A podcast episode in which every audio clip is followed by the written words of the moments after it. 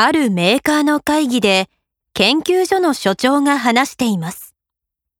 所長は知的財産の保護策には何が必要だと言っていますか？この知的財産に関する基本方針を見ますと、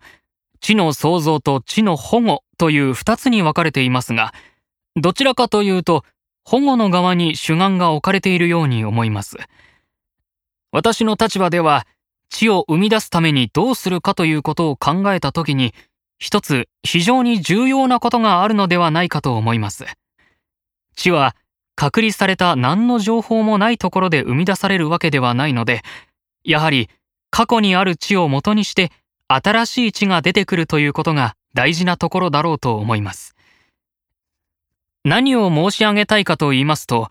出来上がった知の保護が行き過ぎると、技術を発展させるために大事な情報が研究開発者同士の間でやり取りできなくなるということです。また、基礎的な材料などにおいても、どこまでを知的財産として保護するか、そしてどこから先を人類の財産としてオープンにするか、その境目をきっちりと考えて運営しませんと、逆に知の新しい創造に対して歯止めがかかるようなことになるのではないかと思います。もう一つは、新しい知の創造が個人ではなく機関に全面的に所属する財産という位置づけは、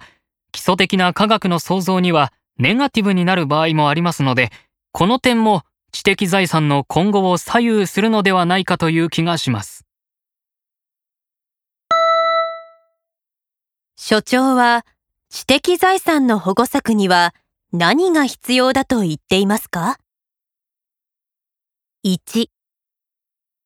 知的財産の保護に主眼を置くこと。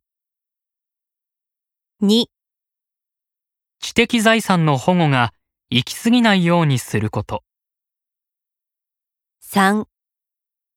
知的財産の創造に歯止めがかかるようにすること。4